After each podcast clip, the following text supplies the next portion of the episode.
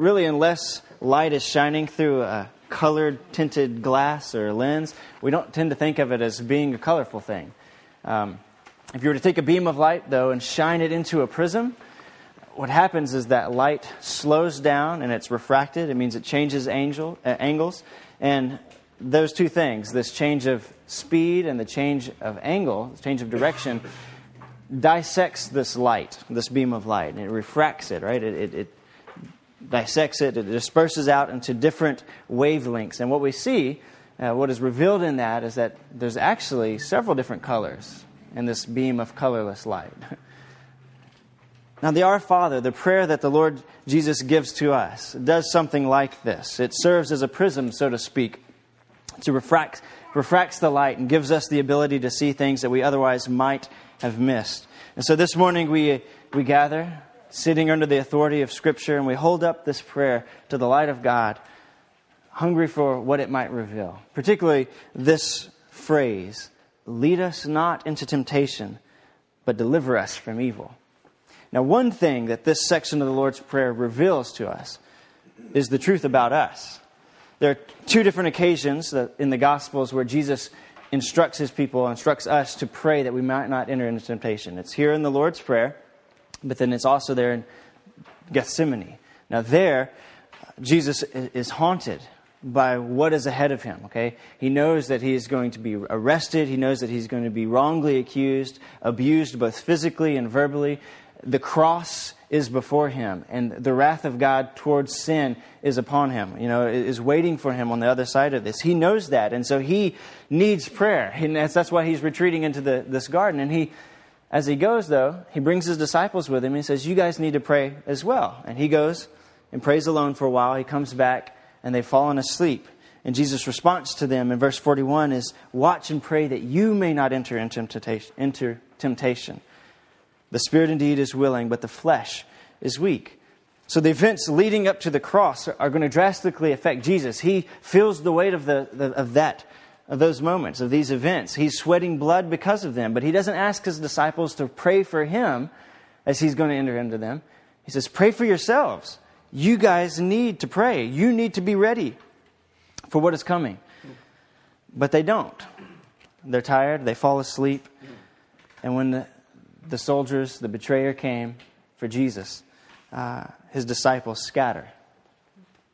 They leave. Even Peter, the one who had declared a few moments ago that he is going to be faithful to Christ even to the end, even if it meant his death, he would not turn away, though all others would. Even Peter denies Christ three times. And once, when he's approached by a little girl asking her, weren't you, weren't you with him? When the temptation arose for Peter to save his own skin, to dis- disassociate himself with Christ, he gave into it. He gave in to the weakness of, his flesh, and he was overwhelmed and overcome by that temptation. So, Scripture affirms to us is that we humans, we are a weak bunch. The truth about us is that we are weak and in need. The spirit is willing, but the flesh is weak. This is the truth about us. Even as baptized new creations, there's a persistent pull from our old sinful nature that fights against the Spirit of God, what He's doing inside of us. The Apostle Paul describes this tension. He describes this fight and this weakness in Galatians chapter 5, verse 17. He says, The desires of the flesh are against the Spirit, and the desires of the Spirit are against the flesh. He says, These two things are opposed to each other to keep you from doing the things you want to do. That's the way the ESV says it. I think that's a neat way to say it. Essentially, what he's saying is that when your heart wants to follow God, your flesh rises up fiercely to fight against the work of the Spirit inside of you. And when your heart wants to follow your flesh, the Spirit of God, if you're a baptized believer, is inside you and it fights fiercely to keep you from walking in the way of your flesh. And there's this battle going on. And as, it's, as this battle rages on inside of us, we submit in one direction or the other. We either give in to the willingness of the Spirit or we give in to the weakness of our flesh. So, the truth about humanity is that the truth about you and I is that we are weak. Our hearts are idol factories. This inner weakness inside of us so often wants to give in to the temptations that we encounter. And therefore, we've got to take this weakness seriously. Jesus knows that we're weak, and he says, You need to pray. Pray. Now, it means that we've got to pray, but it also means we need to be wise and we need to be honest with ourselves, okay? We need to be honest that we have this weakness, and we need to be honest and admit that we don't simply sin at random. Okay? There are patterns to the ways that we sin, the things that we give ourselves to, the temptations that we give ourselves to. We need to honestly admit that, and then we need wisdom to know how we need to live our life and how to make decisions so that we don't get trapped in those cycles of patterns that take advantage of our weakness. Now, not everybody has the same weakness. My weaknesses and patterns of sin are unique to me, just as yours weaknesses and patterns of sin are unique to you. And maybe you struggle with lust or with anger or envy or pride, whatever the case may be. As you fall into those temptations and encounter them and struggle with them, there's a pattern that happens. And you and I have got to be aware of that. We've got to identify what those weaknesses are, where we're vulnerable, and the patterns that we tend to walk in when we, we, we submit to those. And then in wisdom, we need to set up boundaries for ourselves. Right? If you struggle with looking at pornography, don't get on the internet late at night by yourself. Okay? That's a boundary you need to set up. But we also need to get in relationships with one another. We need to lean on one another for accountability. But our ultimate hope is not in the boundaries we set or in the accountability we experience. Our ultimate hope is to pray, uh, our ultimate hope is, is God, to pray what Jesus told us to pray, to pray that we might not enter into temptation, to pray for God to help us, to lead us not into temptation, but to deliver us from evil. So the truth about humans, and the truth about you and I, about us, is that we are weak. One f- refracted ray shining from the prism of the Lord's Prayer reveals this. We are in need. We are a weak bunch, prone to temptation, in need of the Lord's help. Now, there's a second refracted ray shining from this section of the Lord's Prayer that reveals the truth about temptation. Before we jump into that, it needs to be said that there is a, a way of reading this phrase that's incorrect. Okay, there's, there's a way to read, lead us not into temptation that makes God the bad guy. It makes him the author of our temptations. But that is incorrect. It's inconsistent with other parts of Scripture. Yes, the Lord tests hearts, we see in Proverbs 17, uh, but God does not tempt us. God's desire is for our good, not our destruction. James chapter 1, though, says, as it says that God does not tempt us, it says that uh, each person is tempted when he is lured and enticed by his own desires. What James does is he points back to this weakness that we have. He says, We struggle with this, right? Our propensity for giving in to temptation. But there's another reality that's outside of us. There's one, this weakness that we have, but then there's a real uh, sense that, the, that evil pervades the life around us. We experience this. This is a, a real power. And Paul, again, the, the Apostle Paul writes about this sin's effect on all of creation, essentially saying that evil is at work all around us and that's what we struggle against. So these evil forces in this world. In Ephesians chapter 6, verse 12, he says, We do not wrestle against flesh and blood, but against the rulers, against the authorities, against the cosmic powers over this present darkness, against the spiritual forces in the, uh, of evil in the heavenly places. Now, as God's kingdom is trying to work its way into our hearts and then out of our hearts and into the areas where our life hits the world around us, we can and should expect a fight, okay?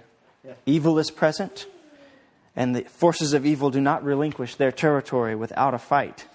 And in being saved people, what that means is that God's one, uh, newly won territory is you and I.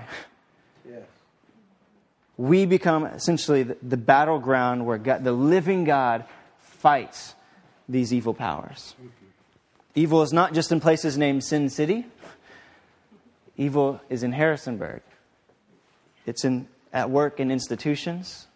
It's at work in relationships. JMU is infected by it. EMU is infected by it. The legal system, service industry, food industry, education, religion, health, family, marriage, friendships. No sphere is able to escape the pervasiveness of this cancer. Evil is large, cosmic, organized, subtle, pervasive, and real. And as so, ordinary moments can easily turn into opportunities for temptation. Uh, and that's the truth about temptation, is that it's inevitable. It's inevitable. Ordinary everyday moments can become moments that we give into the desires of our flesh and sin, or they become moments that we give in to the desires of the Spirit and we overcome temptation. Now let's look at David, right? In 2 Samuel. David was walking on the rooftop of his balcony at a time and place that he should not have been, according to verse 1. Right? As a time that kings were supposed to be leading their, uh, their armies into battle. But David stayed behind.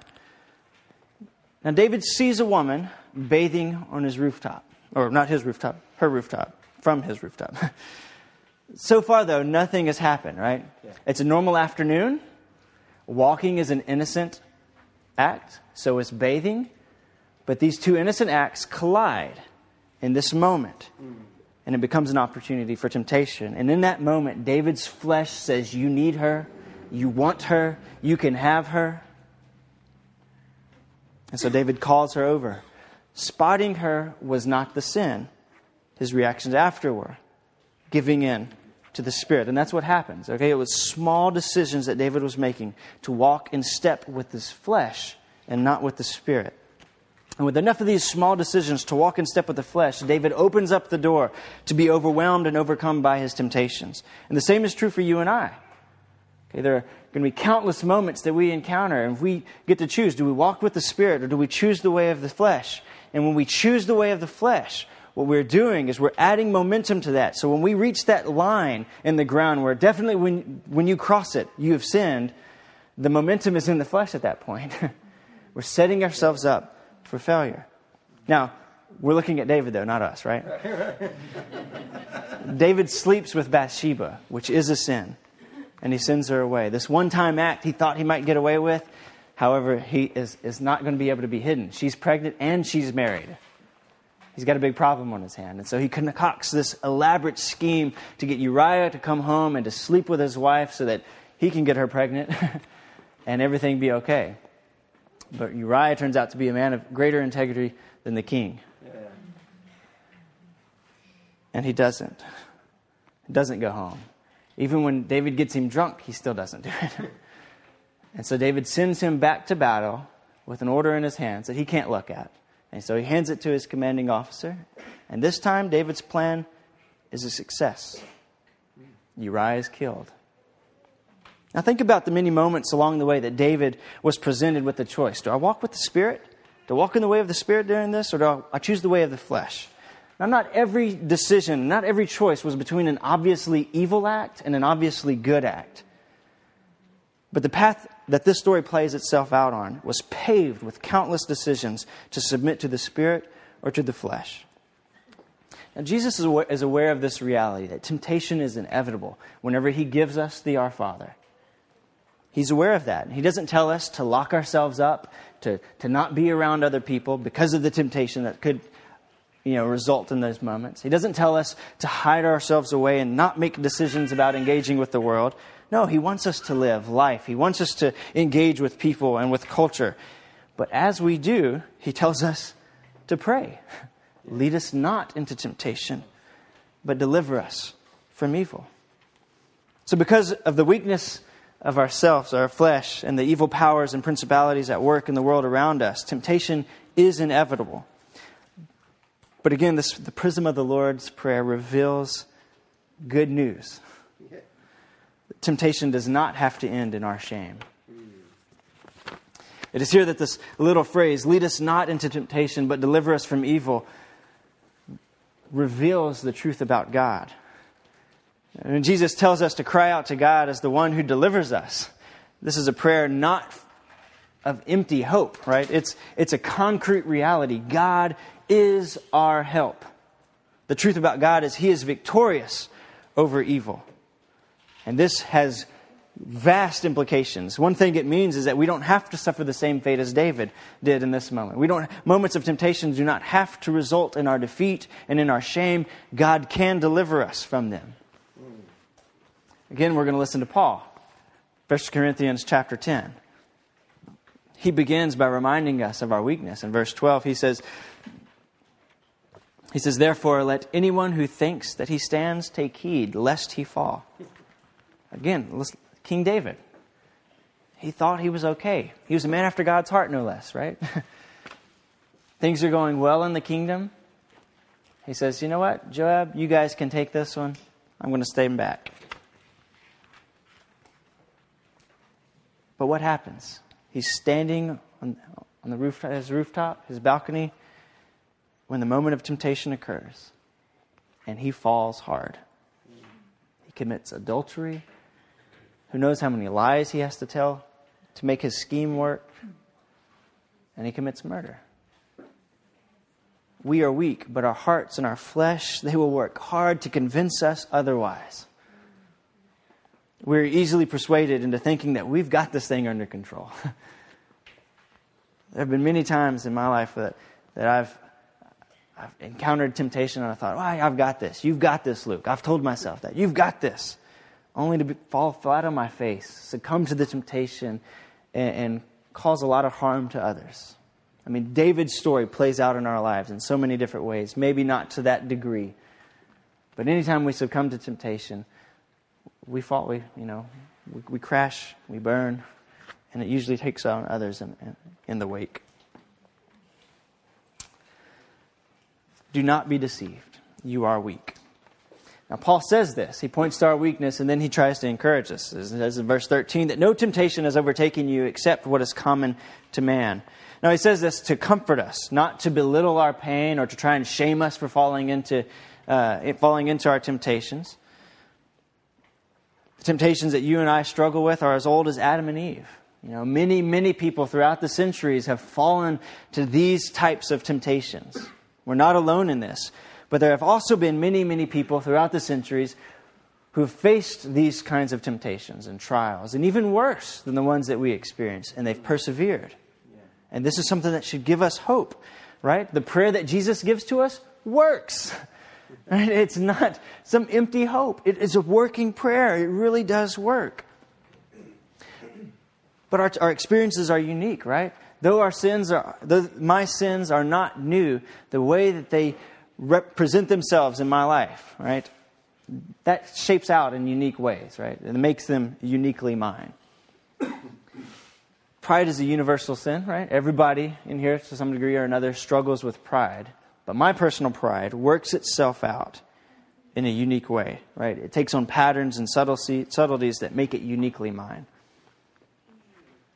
But even here, in this uniqueness of our temptations, it's right here that Christ gives us this prayer. It says, though this sin is not something new, and though it is particular to you at the same time, pray, lead us not into temptation but deliver us from evil. It works in those moments. God can deliver us from our unique struggles and from our unique temptations. The Apostle Paul continues with this encouragement and he points to God. He says, God is faithful and he will not let you be tempted beyond your ability, but with the temptation will also provide a way of escape that you may be able to endure it. God wants you and I to stand on the other side of temptations stand on the other side of these moments of temptation. But we will never stand if we are relying on our own strength. We've got to cry out to Him. We've got to cry out to the one who's provided the way of escape, to see that our way of escape is in submission to His Spirit and not to our flesh. Now, Paul then wraps up this piece of his letter by commanding us to abandon the idols that we so often trust in when we experience these moments of temptation. And he tells us to embrace the Eucharist. Because embracing the Eucharist, we embrace Christ and we embrace God. We rely on Him. He says, Therefore, my beloved, flee from idolatry, flee from these things, these moments of temptation. I speak to you as sensible people. Judge for yourselves what I say. The cup of blessing that we bless, is it not a participation in the blood of Christ? The bread that we break, is it not a participation in the body of Christ? No, nothing less than God can save us. Yes, eternally, you know, the, our, our souls and our bodies, but even in moments of temptation, nothing can save us except for God. And we've got to cry out to Him. And in the Eucharist, who are we running to? we are running to and encountering and experiencing the Christ, the living Son of God, It takes Eucharistic dependence to not enter into temptation. Apart from relying on the Lord, we will fail. But God has provided a way out. He is our deliverer. And in a few minutes, we're going to approach this table, welcomed, but we will approach as weak and needy people. Our hands will be cupped, a posture that illustrates our neediness, a posture that demonstrates and displays that we are on the receiving end of this relationship. But we will come, those who have been baptized and walking with Christ, we will come as beloved children of God, whom God delights in saving. Now, because God is victorious over evil, He can and will deliver us, right? That's one of the beautiful things about this. But what does God's victory and power over evil mean for us when we fail to cry out like Jesus commands? When we enter into that temptation, what does the power and the victory of God mean for us when we cave into our temptations?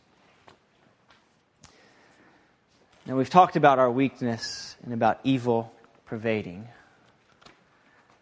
Ultimately, the devil is responsible for all of that. Now, he may not be specifically challenging and tempting me or you in a particular way or area, but his work is extensive and in substantial ways it affects us deeply.